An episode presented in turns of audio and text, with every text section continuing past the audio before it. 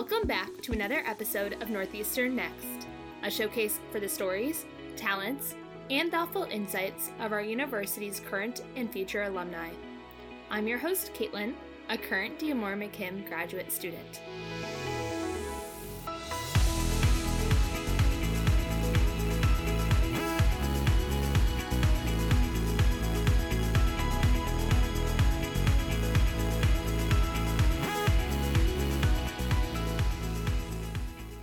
Today I'm here with Dave Fatula.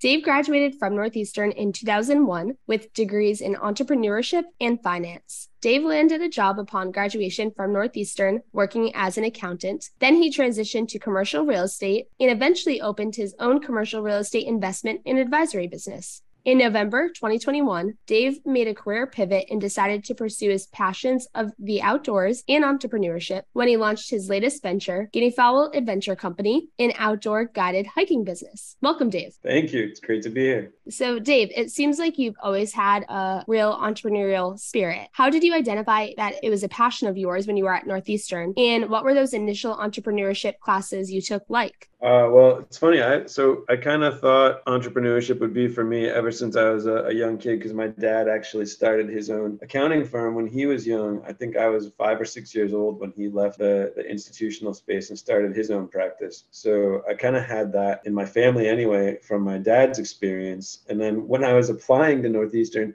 I actually applied for uh, the physical therapy program as my first choice and entrepreneurship is my second choice because I, I figured um, it was more sort of like, well, either way, like that's got to be a great, well-rounded education. Anything where somebody's teaching you or a school is teaching you how to how to successfully start your own business seemed like something that would be positive for me. So when I did not get accepted into the School of Physical Therapy, uh, I was actually happier to go the entrepreneurship route. And, and, it was just, it was sort of exactly what I wanted. It, you get a, a, little bit of, I mean, early on as a freshman, of course, you, are getting only like a little bit of each part of what that, uh, you know, business kind of environment looks like. You're getting marketing, you're getting finance, you're getting organizational behavior, um, and, and you're being taught by folks who really know what's going on. I mean, some of my professors at Northeastern were actually business owners or angel investors or people who have been in the entrepreneurship space uh, for their careers. So, so you know, nothing, everything I did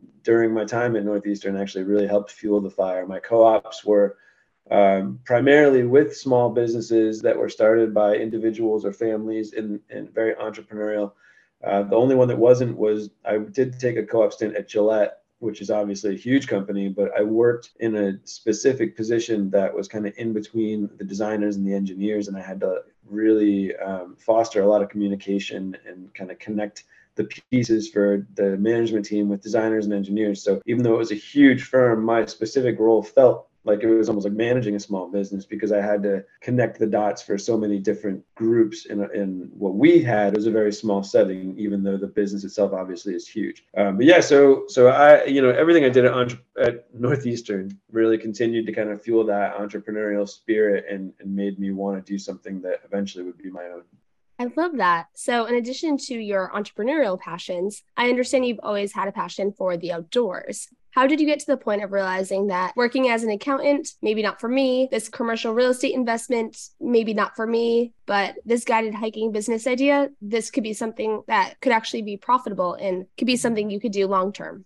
Yeah, so I never wanted to be an accountant. I fell into the accounting role just because I had to pay my rent. So moving from the accounting role into like the finance and transaction role in the commercial real estate world was a was a big step for me because I, I never wanted to be an accountant. Um, but in the in the commercial real estate world, you know, I ran, I mean, I ran my own business and then ultimately partnered up with somebody else in their private equity business. And we were managing a lot of great investments. Uh, and I love what I did. I, I love the transaction world. A lot of that has to do with communication and being able to meet new people, travel, see places. Uh, all those things were, were really kind of why I loved what I did. Uh, and then when COVID hit, you know, we were continuing to manage the assets that we owned, but we couldn't really go out and source new capital for new investments. The world pretty much shut down. And so during during that time, I sort of had just kind of like an inner dialogue about what do I really want to do for the rest of my life. And where do I want to be professionally? What do I want to do with my career? And what do I want to do like holistically? Uh, and the three things that kind of came out of that internal dialogue was that I no longer wanted to sit behind a desk. Uh, I no longer wanted to work indoors. I wanted to work outdoors and I wanted to be able to help people.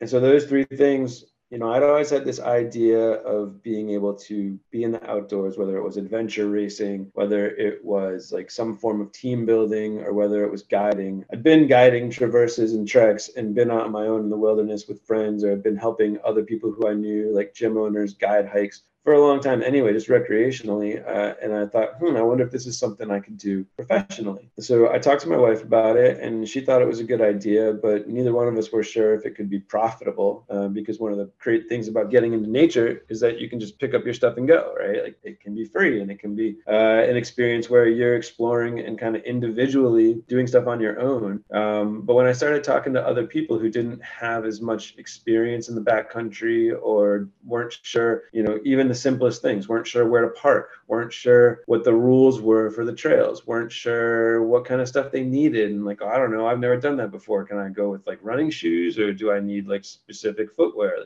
There were a lot of people that just weren't certain about things that i had a lot of certainty around from my experience. So i thought well that's got to be something people will enjoy. So I, I, pulled together the financial side of the business first, just making sure that I thought that we could break even or be profitable based on, you know, assumptions about expenses, assumptions about how many trips I would need to do and what those trips would cost. Uh, and just kind of my base case break even pro forma looked like it would work. So uh, it was kind of that simple. Uh, once we figured that out, the next step was acquiring transportation, which during COVID was really tough. But I bought my first van. I think it was December 21 that I bought the van. Uh, we did our first hike in 22, and so now we're in the middle of 23 and we've been around for about a year and a half. Um, but yeah, the company is doing great. And it was kind of tying all those things together that I wanted. I, am helping people get out and explore. I'm spending most of my time outdoors, uh, and I'm not behind a desk unless I'm doing my own administrative stuff or stuff like this, which is actually fun. Um, once we realized, me, me and my wife, once once we realized that this was something I could do and, and grow this business kind of organically and, and have it become profitable and have it be what I do for the rest of my life, it's it's been uh, life changing. It's incredible. So, generally speaking, how do you know when it's time to make a professional change? I love that you launched your own real estate company and then Guinea Fowl, which is, of course, so incredibly different in every sense. You mentioned you're not behind a desk or an office. And of course, it's a completely different industry. How do you personally identify when it's time to make that leap and try something new? I know you, you mentioned you did a bunch of research and looked at the finances to see if it's conceivable, but you know, I'm sure the unknown is scary, but rewarding, especially when you're able to do something that you love. So we'd just love to hear a little bit from you about how you know when it's time to make that change change. Yeah, it's tricky, right? Um, I, I think a lot of it has to do with being able to to really be honest with yourself about how happy you are in your environment. There's a lot of things that I learned as I continued to get older in my career and older in my life, and and what success means. You know, a lot of people define success professionally as how much money they're making, or or how far up they've been able to move in their career. So you start at like a junior level, and eventually you get to this place where you're a senior level or you're part of management or whatever and those those things define success. And, and they certainly do. I'm not saying that they don't but i took a holistic view to look at my success. I'd spent 20 years in real estate investment and finance um, had done a lot of great things had been successful professionally but started to feel like that wasn't what i wanted out of life. That was a big motivator for me to change what i was doing. It, it was more uh, and again like you said it's it was like it wasn't just changing jobs it was changing lifestyles it was changing careers it was changing industries it was completely uprooting from something that I'd done for so long, um, which meant leaving my partner and his business, which was hard. It meant leaving a very familiar industry that I could pick up the phone and call 100 people and they would all answer the phone. You know, it, it was, I mean, you build that type of relationship network over 20 years and, and I had that. So to walk away from all of it was a really big thing. But I, I think that in general, like I knew it was right because I just, I knew that I wanted something different out of my life uh, and I wanted to point myself in another direction. The longer you wait to do that, the harder it gets. It, I, I, waited after a 20 year career, but you know, timing is sort of a big part of it too. I guess when you individually, personally feel the timing is right for a change, I think you have to follow that gut, right? Because if I had tried to do this five years ago, 10 years ago, it might not have worked. I might not have been ready. I didn't have the same experience. I didn't have the same resources available to me. So to say that you should jump in without being confident and, and not waiting, you know, that's hard too. Um, I think you feel it in your gut that you need a change. And if you need that change, no matter how much money you're making, no matter what your title is, if you really feel that you need that change, explore it because it, you know, the exploration process is worthwhile just by itself. If you need that change, explore. I really, really love that. Thanks for sharing that. So, because this is Northeastern Next, I always like to ask each guest, what is next for you? What is next for me? Um, it's really just about growing guinea fowl. Um, as you said in, in, when you started the conversation, we're a guided hiking company. We're located in Boston, uh, and our our mission in our company is to remove obstacles or remove barriers for people to explore nature. Uh, and what that means is we try to provide everything somebody needs. Uh, we provide rental transportation, we provide backpacks with hydration, snacks, we provide safety items, convenience items, we provide guides who have years of experience, thousands of miles of hiking. Um, we're all safety certified, at least with wilderness first aid certifications. I'm a wilderness first responder. So anything that you would think would prevent you from going out in nature and saying, oh, I don't want to do that. We're trying to say, no, come do it. We take care of all that. You just need to allow yourself to be present and enjoy your surroundings and explore nature. So what's next for me is to grow that that idea and continue to grow guinea fowl. So doing that in multi, you know, lots of different verticals. We offer local youth programming through nonprofits, through private schools, and through community resources here in the greater Boston area. Growing our youth programming is huge to me because I think it's so important to get kids connected or reconnected to nature.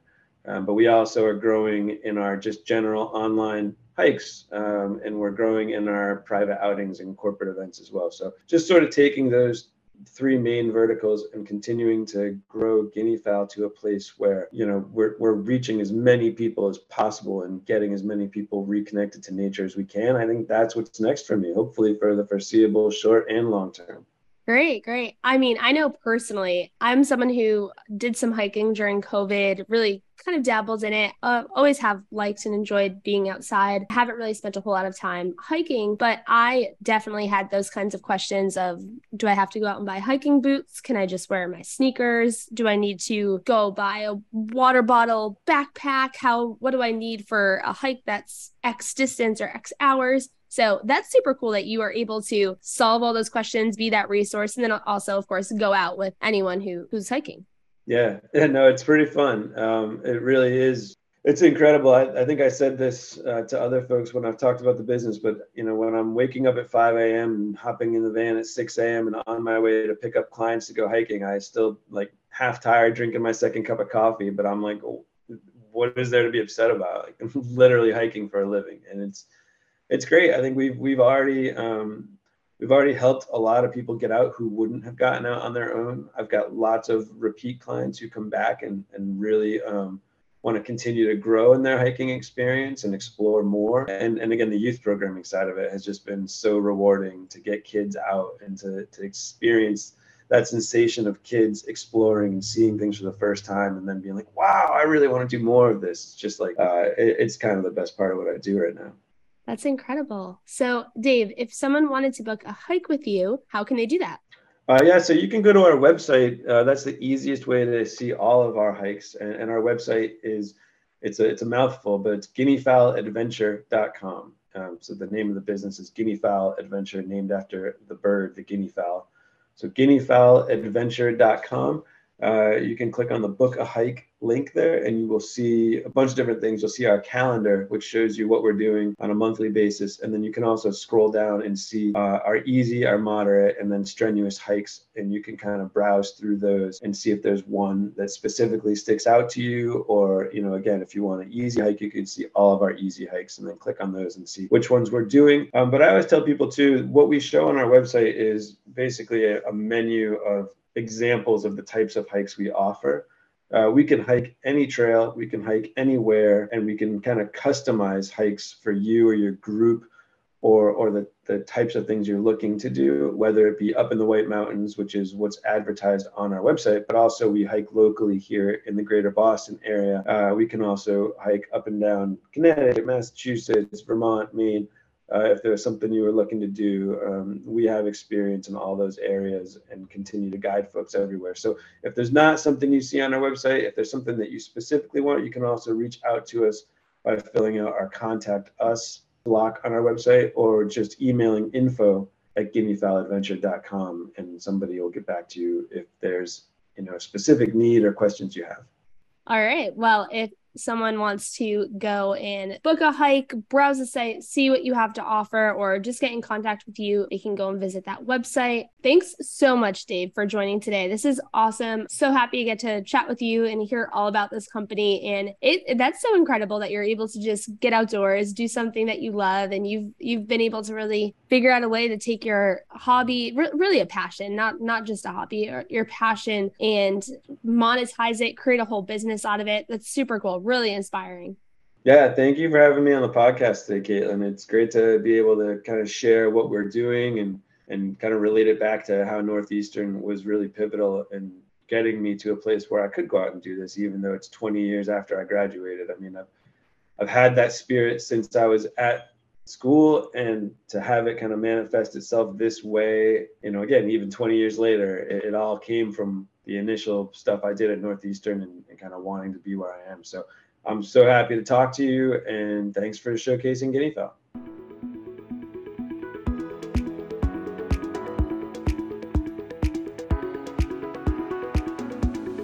Thanks for listening to this episode of Northeastern Next. If this episode brought back some great memories, Check out our Husky Starter page online to support current student endeavors, or reach out to us via our email at alumni at northeastern.edu or on Instagram at northeastern underscore alumni to point us in the direction of a great story, either from you or a friend. And lastly, don't forget to hit that subscribe button so you can hear a new episode in your feed every other Wednesday. Remember, once a Husky, always a Husky. See you the week after next.